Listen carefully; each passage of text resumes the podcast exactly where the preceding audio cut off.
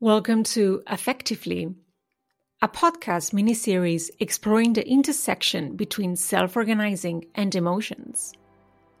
Emotions. They are there all the time, everywhere, and yet we know so little about them. Self organizing. What happens when we move from traditional power over to power with structures and cultures? Join me in these conversations with practitioners and researchers to better understand other possibilities of working and relating together.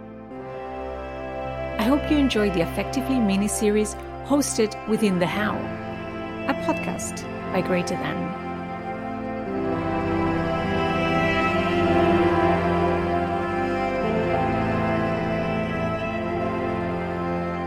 So, welcome to this new episode of the mini series podcast on self organizing and affects. And today I have my colleague Elena Denaro with me. And Elena is a partner at Greater Than, the collective I'm also a part of, and that I have been researching uh, for, for my PhD.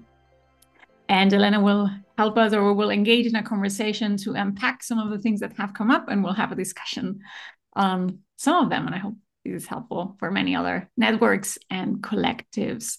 But first of all, Elena, if you want to introduce yourself a little bit, share a few words about you. What Thanks, took you here to this journey? Um, yeah, I'm really excited to be here. Um, I, uh, where to start? Mm, I'm really excited that you're doing this podcast, Alicia, because my entry into the world of decentralized and self organizing uh, also started for me from academic research. Um, I had done a master's in sustainable development and had got really interested in peer to peer networks and sharing economy, collaborative economy things, uh, which led me to a PhD in sociology to research collaborative economy models. And through that, I actually had already known about WeShare, but through that, I deepened my relationship with WeShare, which is one of the networks that um, led to the birth of Greater Than through relational relational fields. And um, I did an ethnographic case study about a year and a half, deeply in, involved in the WeShare network, um, researching their visions of the future and how that was co-produced with the practices that they were experimenting with, of which decentralized governance and self-organizing was um, really, really, really big component. And so research is really important to me, um, as well as the topics. Um, I then never ended up finishing my PhD. Um, I struggled quite a lot with burnout and realized that that that dynamic of being the kind of separate researcher, even in a very participatory um, an ethnographic approach still felt really detached for me. And um, eventually took a few years of doing some wonders of other things. And but my heart was was still in these topics. And so and the relationships that I had built had had already been pretty strong foundations. And so uh, once my mental health and um, I guess confidence as well, you'd say, started to build back up um, and I gave myself the license to to pursue working in the things that really mattered to me. Uh, by this point, Greater Than had already been founded, and so Fran and Susan and a few others were kind of calling me in, and eventually I took the plunge, and that was in 2019. Um, and it's been a a joy and a privilege to be in really experiential learning with this with this group of people around how to build and deepen these practices. Um, but I remember the day when you told me you were going to do a PhD, and I was so excited because I was like, I still really believe in the importance and the value of doing this research. It just wasn't necessarily the place that I was meant to be in. Awesome. Thank you, Elena. Yeah, it's so great uh, that you agreed to this podcast because exactly you bring all of this experience from both the research field, in which I have feeling you're much more yes like uh, you you're very um, accurate with the nuances and understanding that you have a very solid uh, base there and also your long-term experience with networks and collectives so yeah excited to dive into this with you So yeah. Speaking of which, um, maybe you can. I know you, this is a conversation, but I would love to hear a little bit more about that origin story. Why why did you want to do this research? What is the heart of this research for you, and what really have you been finding? Mm. Yeah. Um, so the motivation for this research was me wanting to better understand what was going on in the practice. I'm a practitioner at heart. I do believe research is important. These moments of reflection that I get by by doing this PhD, but it was for us and then also when we work with partners how we approach decentralization or self-organizing that we use you know like these different models in which we have pieces like decision making and vision or purpose or whatever. So we have these different areas. Mm. and for me it was always you know the most important thing for self-organizing. Even all of this is super important. If you don't have it i don't think you get uh, to make it work. But it's like the most important thing was kind of like going through the cracks of those things, which were the relationships that we had, the emotions um, that we have as human beings and that we have collectively. And then I thought, wow, um, yeah, I really need to look into this because I feel very cold. And I think that the reason why it's so important to me is because there was a time I didn't see myself as a very emotional uh, being was more like, ah, you know, I'm like cold and distant and all of that, like some uh, massive bullshit.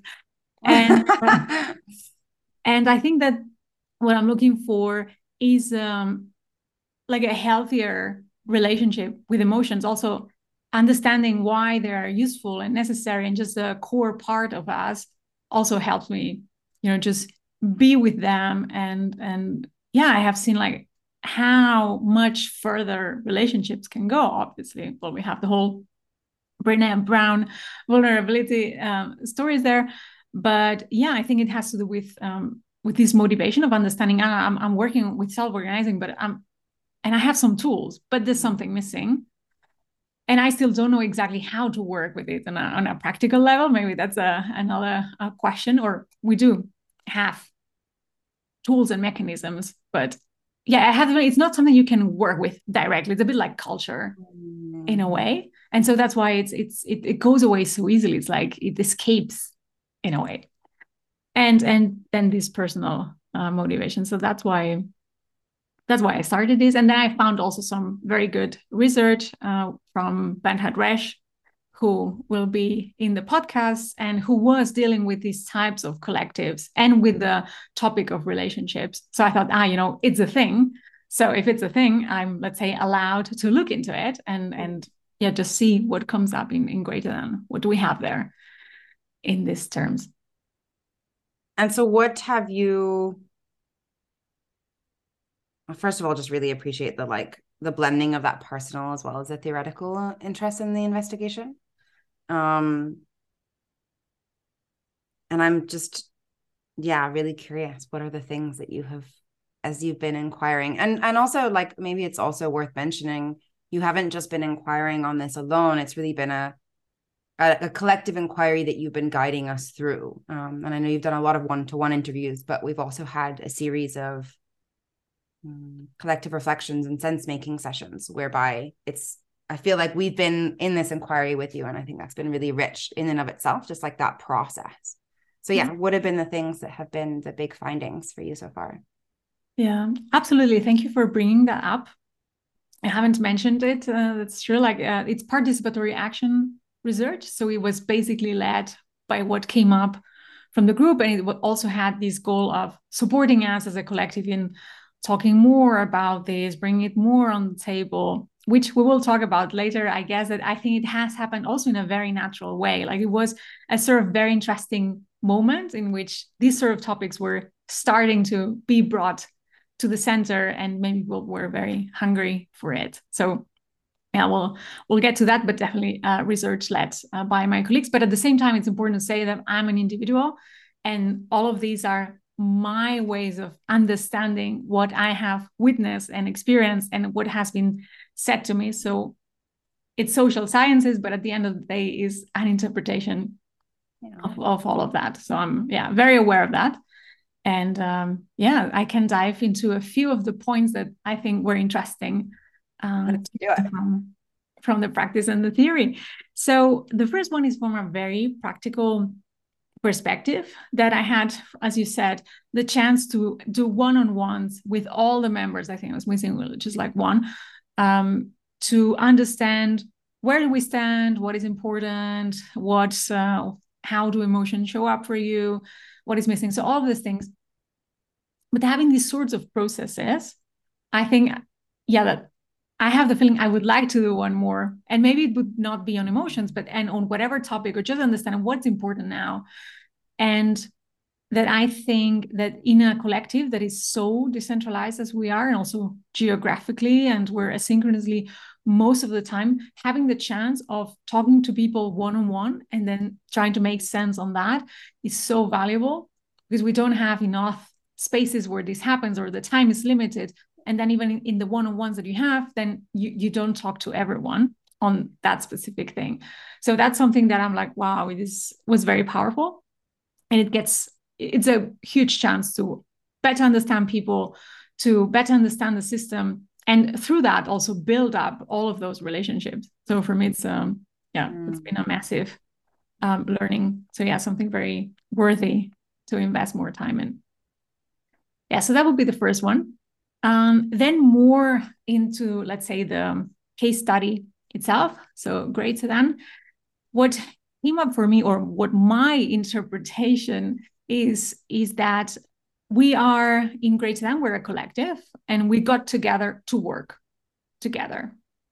So it's different than, for example, one of, as you mentioned, uh, WeShare, for example, which was a network uh, that partially brought us uh, to Greater Than, which was, I would say, like a much more, it was, the purpose was not work, it was to discover, to explore. Yeah. To learn, to to find bodies that um, also want to do things differently, and it was also work but that was not the main part of it mm-hmm. so it's mm. very different in greater than we have decided that we're going to be working together and that has certain implications from an emotional perspective what it seemed is that let's say the potential richness of emotional expressions might be limited by this mm. uh, working um, framing that we have so it's definitely very, very, very different than a traditional working space. But still, it was interesting to see that uh, not everything that everyone wants to bring mm. is present. Yeah. And then this would bring me, I would say, to the third point that has to do, or it's like maybe it's, it's a part uh, of it, which are the affective commons, mm. Which I have uh, briefly uh, described before, but understanding that just briefly the affective commons are that sort of vibe or atmosphere that we create together is our way of being together in our system. And let's say that if we're limited by, let's say, the working emotions or some more emotions that are more oriented towards work and some are out of that spectrum or ways of showing out like people saying on a practical level maybe um, bringing in frustration in the system or i'm angry or whatever else uh, that comes up um, that then this might affect in the long term our sustainability potentially. Basically for three elements two of which i have researched uh, one of which is a hunch but I think that could be very interesting. Um, so conflict, for example. So if we are able to be more engaged with emotions and understand that's just a part of being human beings and being and working together, we might be able to do conflict resolution or conflict transformation in a way that works better for us or even be able to do it. So work with conflicts and tensions. And these per se increases the possibilities of a collective um, to be sustained through time because that's inevitable right? We, we're living together or we're working together. We are also this this mix of work and friendships and conflicts are going to show yeah. up like, friction is normal. And happens. Exactly. Yeah. So that's one thing. Then decision making mm. uh, would be and in decision making uh, what comes up in the research is the in for self-organizing, it's very important to have this capacity for dissent. So being able to disagree with your colleagues or one colleague or however it is, and being able to say it, because that's when you're self-organized, you're influencing the system with everything you do. So mm-hmm. if you really feel that you disagree with something, it might be important to show to just speak up and say it. Yeah, in some cases, it might be even very, very important. And this brings me to the third point, which I haven't researched, but I think it might be even the most important of all of them. And I think it's related to decision making and the capacity for dissent. That is the sense making um, capacity that we might have as individuals and in, in the collective. Mm. So if we are together, you know, it's like if you're if we develop more our let's say emotional landscape we're able to tune more into ourselves but more with others as well. And through that we might be able to sense a lot more. And we use that capacity to understand what's happening in the system and act accordingly. Mm. if we don't have that well developed then our decisions are probably going to be less adequate for whatever situation we are in. So, so it's like the capacity to bring in more it's like a, a wider gambit of information right? The emotional becomes yes, one of those information sources that's that feeds and supports decision making and yeah. mm, yeah totally. Exactly. And maybe here it would be interesting to talk about the just for a moment the difference between emotions and, and affect yes. so just the emotions are the rationalized part of it. So it's like we feel something and then we name it ah this is anger or this is joy or this is whatever but there's something with affect that is this transmission uh, it's before. So it's like exactly we're talking now and i might get goosebumps. That's that's affect before i name what it is. And it happens especially it's easier if you're in person of mm. course. And then there is something that builds up like you you sense something is there in the room and before you can name it it's already there. So if we could tune into that mm. more yeah what are the you know the, the massive information that that could could give us as a group yeah gives yeah. me goosebumps exactly and um yeah i think I'll, I'll leave it at those three by now there are a couple more things but maybe I don't know if you want to discuss any of those, um, reflect or give any resonance that you might have, or even disagree. Disagreement is very welcome. Yeah. So to so I think uh, I'll maybe try and go yeah one by one just to not miss anything juicy. But I think that um, I couldn't agree more with the fact that there's there's so much value in just taking the time to be in this kind of exploration. Um, we have abundance in so many other ways, but I do think we feel our time scarcity quite a lot in in greater than of like we are really decentralized, which means our time zone overlaps are quite hard to to navigate.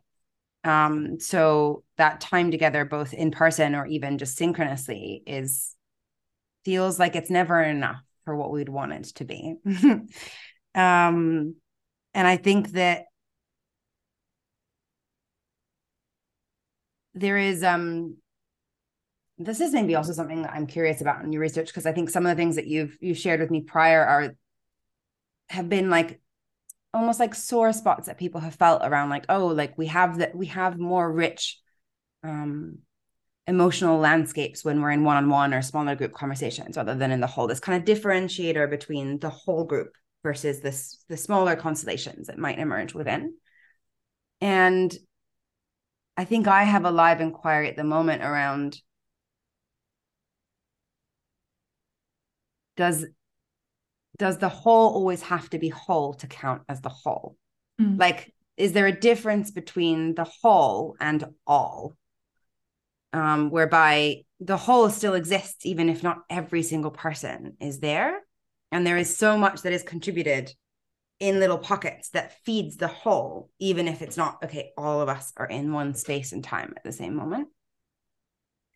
Um, so yeah, I think that leaning more on how can we do things in smaller constellations but like rotating is another way for us to navigate that very like real limitation factor of being in very different places with very different time zones and whatnot.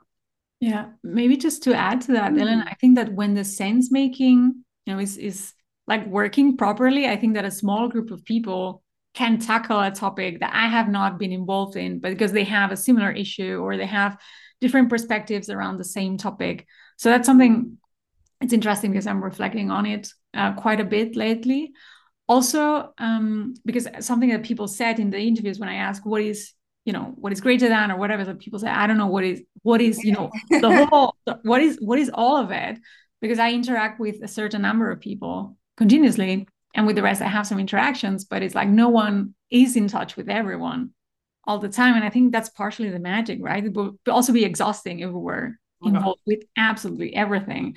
Just this morning i was watching like having a look at the conversation on the near stars. And like i'm so grateful that you know yeah these oh, are my reflections. They are taking care of it. I'm taking care of other things. So yeah that's a very good point. Yeah. but i think that many people have this thirst for completion but it's just an illusion. It's just it never happens. Even if you're together in a room that that's not completion that doesn't serve it.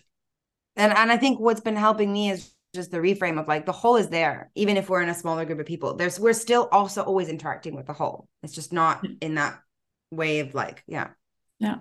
Um, so that's one piece. I'm really curious about this because I think this is one of the areas that maybe I, I have some question marks or some uh Bring curious disagreements around this like around this are the work as a limiting factor. Mm-hmm. Um, and I guess I'm really curious on it for a couple of reasons. One, the question that came to me as I was listening to you was um, in your time in We Share, would you say that there was a bigger like would you in contrast feel like there was a bigger gambit of emotional like oh, permission i guess because it wasn't so work related mm, definitely not i think in my reflection was always that in WeShare it was a, a, a matter of maturity uh, it was mm-hmm. we're not yeah sometimes it was hard like to really go into depth and people speak from the eye and and all of that yeah uh, no yeah. i think that was definitely um, but definitely not affected by by work. Mm. But I think that mm, sorry, Coco. Okay, so then I think I'm understanding better what you mean, which is that when to put it in a really binary simplistic way, mm-hmm. when we are together and we're not in work mode, we we as humans bring in a wider range of emotional experience and we go there more than when we are in quote unquote work mode yeah that's um yeah that's a nice nuance thank you for bringing that in yeah it's about the mode yeah. Um exactly. Mm. yeah so what i heard is that we're in a working meeting yeah. and you know i'm frustrated. Best case scenario i'm going to say i am frustrated. But you know i'm not showing my frustrations like i have you know like worked on it. I have found you know like trying not to show it too much like make it you know small and and then i just tell you. That's one thing. Or i don't tell you.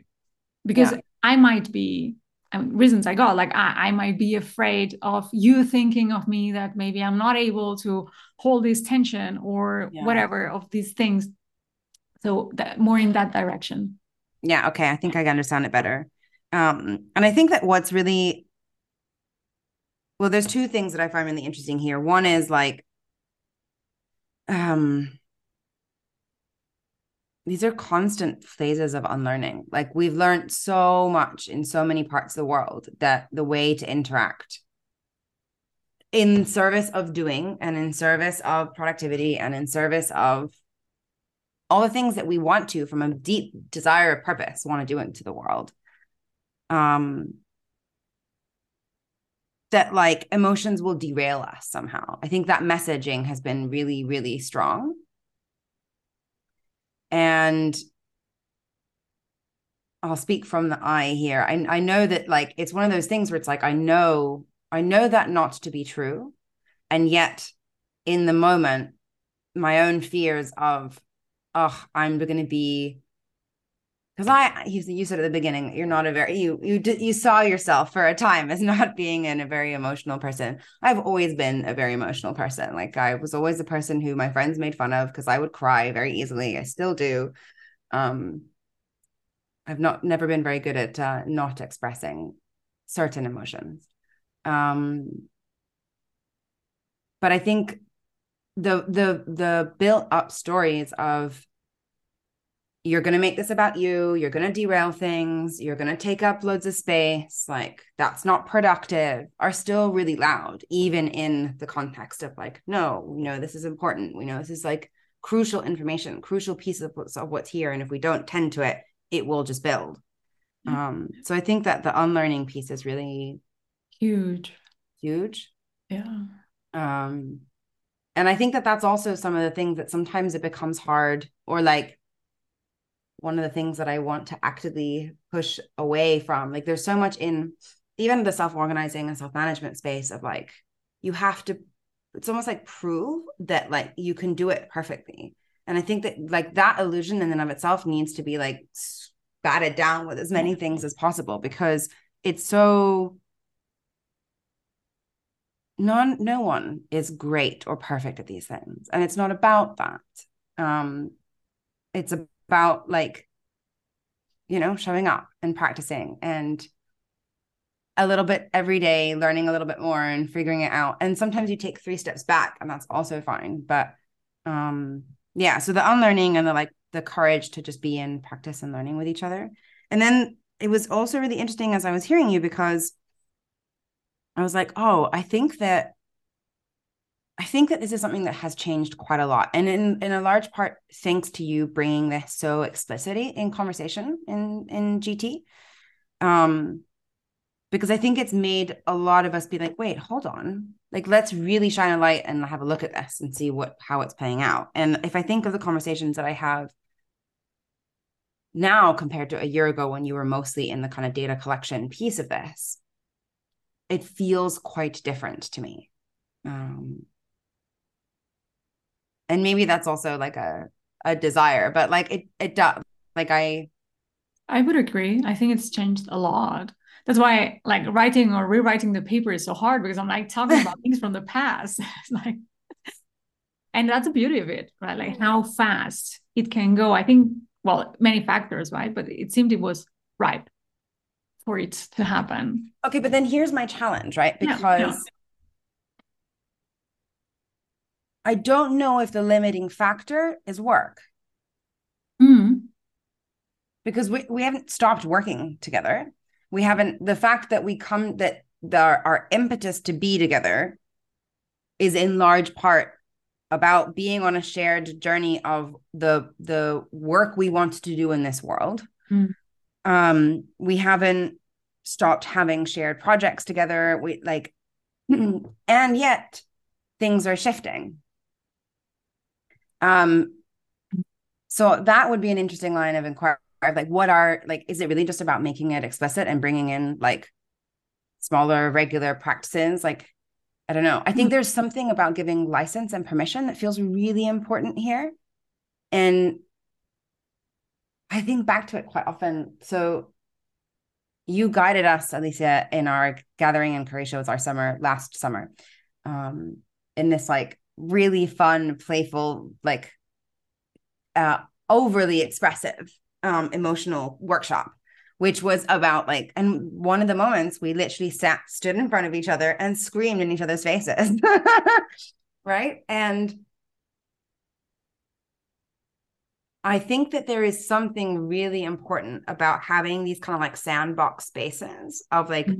going there when you're not even necessarily feeling it, right? Mm-hmm. Like I'm not feeling any anger towards this person that I'm screaming at. But it's like having those experiences, also being in physical space and laughing it off, like having that experience mm. and also then laughing it off and feeling like, cool, it's we're we we've like gone places and then we've re-regulated back down. Mm. I think has an impact on shifting the like lived embodied idea of what is possible Mm. Yeah. yeah, for sure. And that touches upon another point, which would be the embodied commons or or all of that but integrating the body yeah. in all of these like that's even like where affect happens it's i mean it's not that it's not a part of the brain also active but it happens also in the body logically yeah yeah exactly yeah. it physiologically exactly thank you so you need the body to sense and feel all of that. So that's um yeah that's another turn. There are many turns here. It's even it has a name like affective turn. Um, or so when people started you know bringing more attention or even acknowledging okay it's not only cognition it's also affect and you cannot separate both of them. The, the brain is also part of the body. So it's both of them working together all the time and that we stop separating that and um, to your to your point i think that maybe that's an interesting reflect, uh, reframing what you were saying about the unlearning and if if work is or is not the limiting factor maybe it's not work itself it's the inheritance of what work has meant in our society and how through that hypothetical understanding that i cannot show frustration to you because then you will think less of me yeah. but that's something that i think we need to unlearn together and i think it's part of this process of saying uh, it starts at some point can we get that maybe like more explicit permission or whatever? We see, ah, others are doing it. And then it's like, ah, you know, get more into it and practice. I think there's a lot of it. It's practice. it's so I mean, so much of it is practice. Yeah. Um and, and I think that there's the other the the piece around the embodied, right? Like I think we're lucky in that we have a couple of humans in our yes. System who are quite deep practitioners of this of more embodied practices. And so they've been like it's like infusing i think it's like osmosis like it's been like spreading across the gt system for some time. And i think that you know a year ago even 2 years ago this was something that was really present. We were starting to talk about like a year ago it was more than just that. A year ago it was like quite actively in conversation space. Like it was like cool yeah, yeah we know this this is yeah, important yeah. Um, we all know we recognize that we we but like it makes me think of um is it Edwin Jansen who talks about head, heart, and habit, mm-hmm. the like moving, and I think we've been moving through that pattern with this piece around more, more embodied, more like bringing in a wider range of senses, doing much more embodied practice. Like it feels less awkward now when like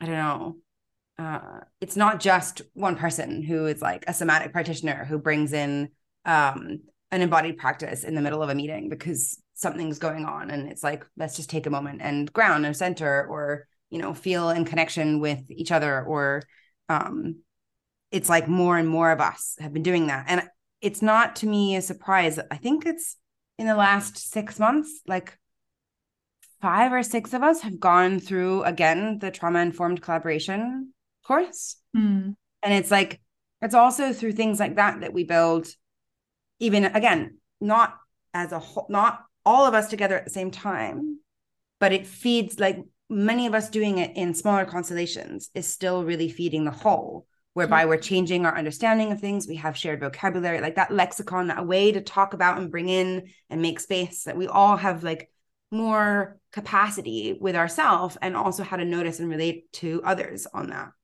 um, that I think is starting to make a really significant change. Mm.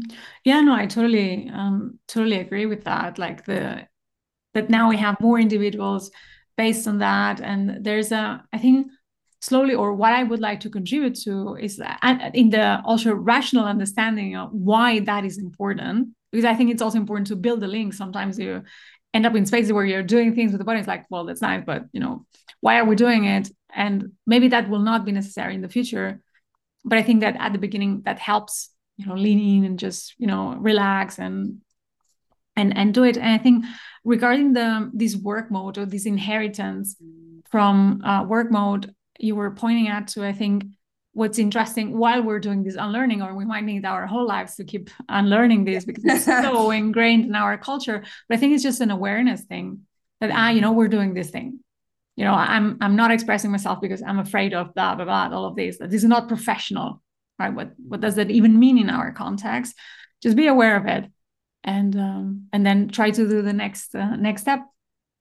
And um, and as we were um, having this conversation before, I think it's also interesting um, while we were preparing uh, that we said, ah, you know, is this a responsibility of the individual or it's a responsibility of of the system?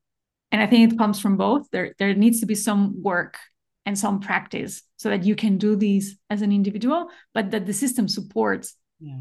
that as well. And it's not ah, you have to do it and you have to do it on your own, but it's the understanding why it's important and and what practices and and practicing together mm. that that needs to come from the system as well that we're building yeah totally i think that it it's like they it's it's that constant thing of one can never happen really fully without the other like the individual needs to take responsibility and do their own piece but the individual will never be able to do it if there isn't a system that is also supporting and creating the conditions so and and also I mean, I, I, I love that you your focus is on affect because affect is in the relation, right? Yeah.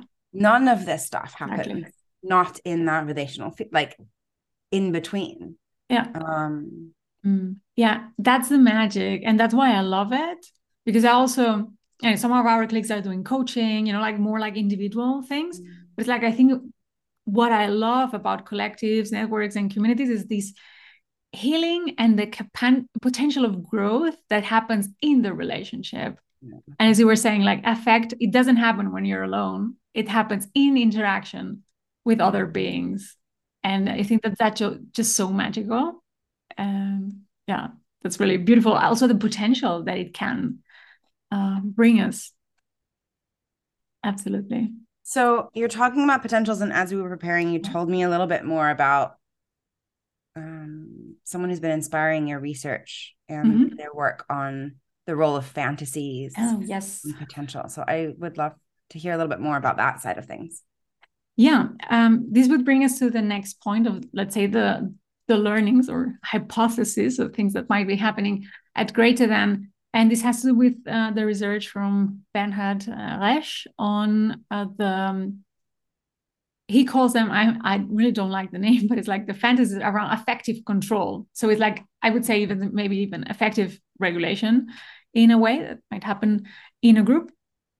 And um, there was something while i was having the interviews that there were this little let's say frustrations or people were expressing ah you know it's like yes i mean Greaterthan is great and we're doing all these things and some people were not able to you know like bring in the emotions they would like or not even receive some people are also thirsty to hmm. receive mm. those emotions as well and or we even sense that you know something's off but the other person is not telling us we have to guess so that happens in some cases but what i saw was that there was this pulling force in what Greaterthan can be in the future let's mm. say so this sort of like joint potential in the long term and there are a couple of very specific things around it. For example, we have this dreamed called the greater lands, in which Greaterthan owns one or multiple pieces of um, or stewards more than owning, like we steward land together.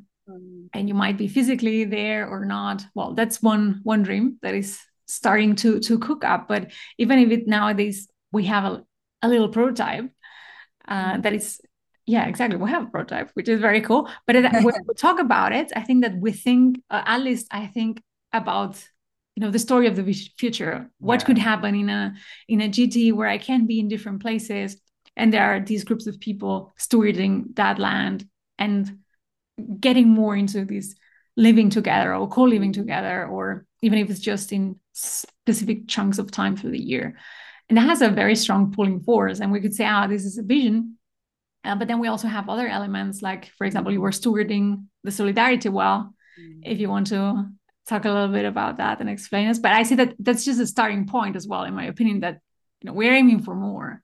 Yeah, I mean, maybe just for for for listeners, the solidarity well is an initiative that um, birthed out of a desire, a long-standing desire to increase our level of mutualism and, and solidarity and support for each other.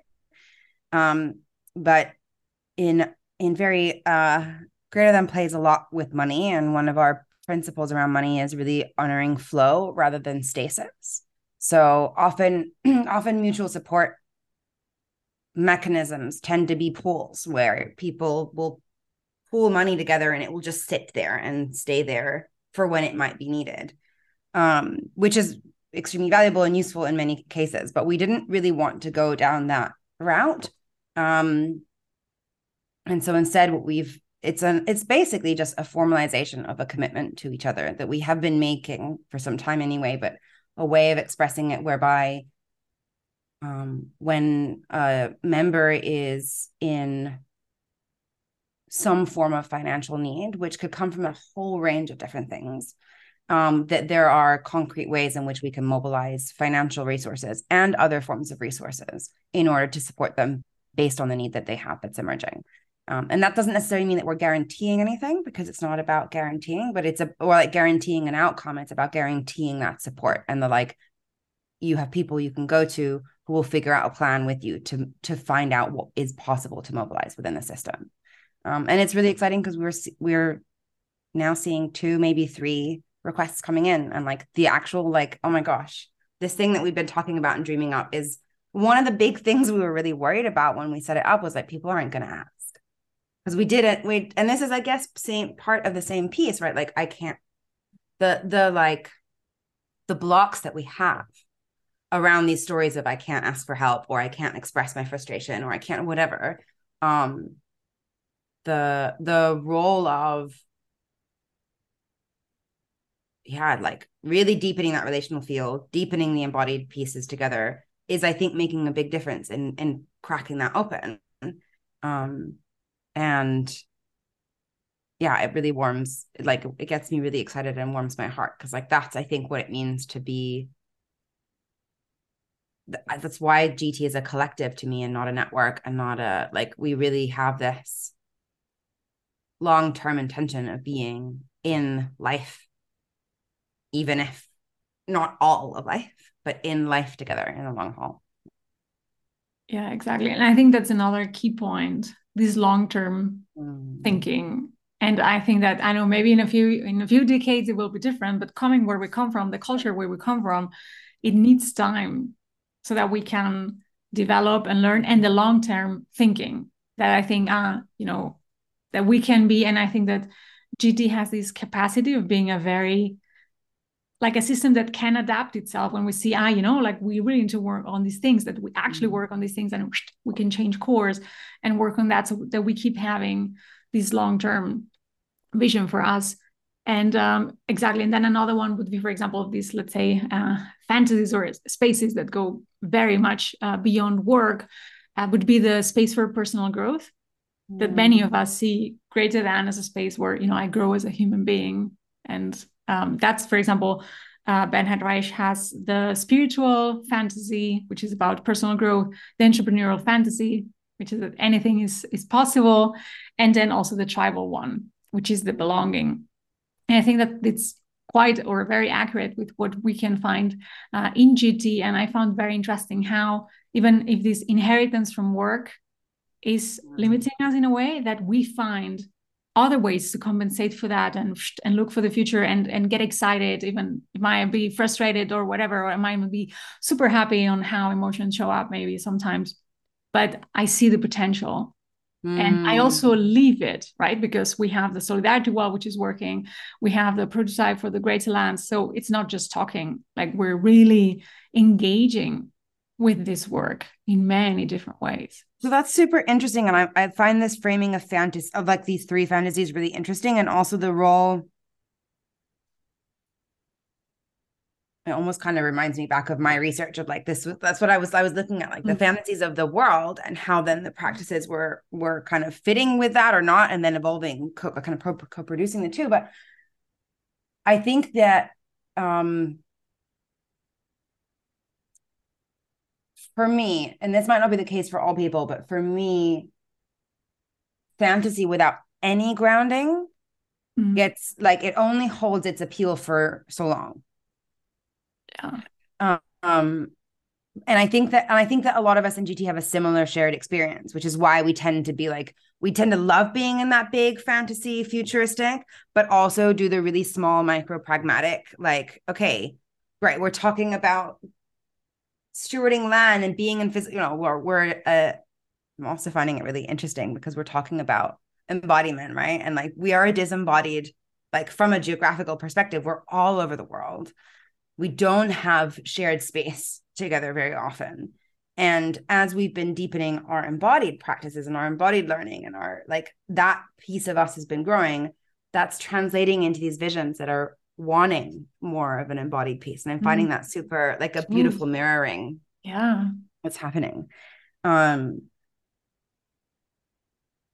but like so there's this big vision of like lands that we're deeply in relationship with and whatnot and you know and then the micro version of it is we're going to spend three but four weeks in co-living in a in a house in portugal um which is like because also like we're talking about conflicts and frictions like my gosh there's yeah. a whole other kettle of fish right? Like um but going in with this like curious, tender, like let's just let's let's throw a couple things in and see what happens and then we'll learn from that and then we'll evolve the fantasy in.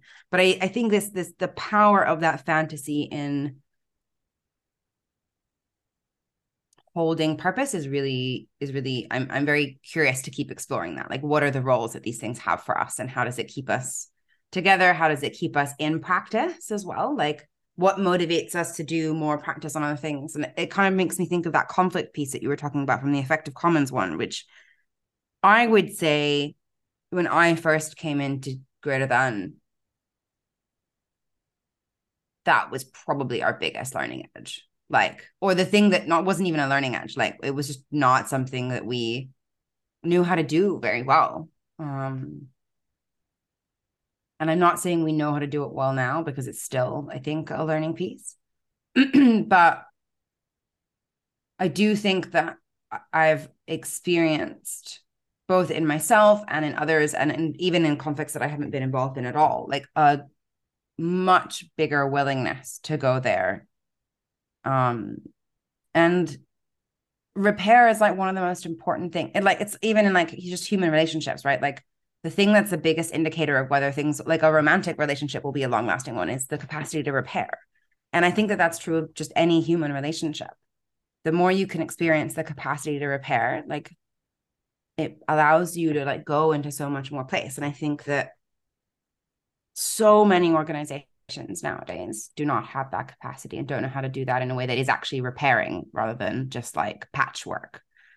Um, and I think that you can't do that. You can't do meaningful repair without bringing in the full gambit of the emotional experience and the affect in between, because that's the thing that needs repairing. Absolutely. What a nice place to leave it at. Elena, thank you so much. Um, also, that knowing that you have played such a big role in in building that capacity for conflict and uh, tension. Not I know I heard it. It's I not heard it easy. I, so. I assure you, I was um a little anecdote made me to leave. Like I literally was on a call. I was on a I was on a call with two of my colleagues because I I reached out for support because there's um attention I'm tending to at the minute, and I had a I called them for support, and I spent most of the time in tears. I was at an airport, uh, but I was like, I know I need to sort this out, and I'm struggling to figure it out. I can't see my part in it. Um, and my colleagues just held me and helped. Like you know, they listened. They helped me parse up a little bit, and then they offered support to be in mediation with me and this person. And like, it's hard. Like that. That's all this stuff hits heavy on my heart, on my body. But the I don't think we would have been able to, I don't think I would have been able to and I don't think the people that I was in conversation would have been able to do what happened 2 days ago. Had we not been for the last year and a bit really inviting ourselves into much richer spaces on this on this work. So yay cry together. That's my tip. Absolutely yes. So yeah thank you so much for this conversation and um, helping me bring out some of the learnings and also reflecting on GT and bringing your own insights and uh, understanding of things. Uh, I think it was super valuable. And even with this, I can rewrite some parts of the paper. So even at that level, uh, that was super helpful. And as said, I think that, yeah, will also be very helpful for other collectives. And I'm also dreaming already about a part two, more things to discuss. Then. No, thank you, Alicia, and thank you so much for like bringing this work and stewarding it so beautifully, and now bringing it out into the to the wider world. That's really exciting. Thank you so much. Ciao, ciao. Ciao.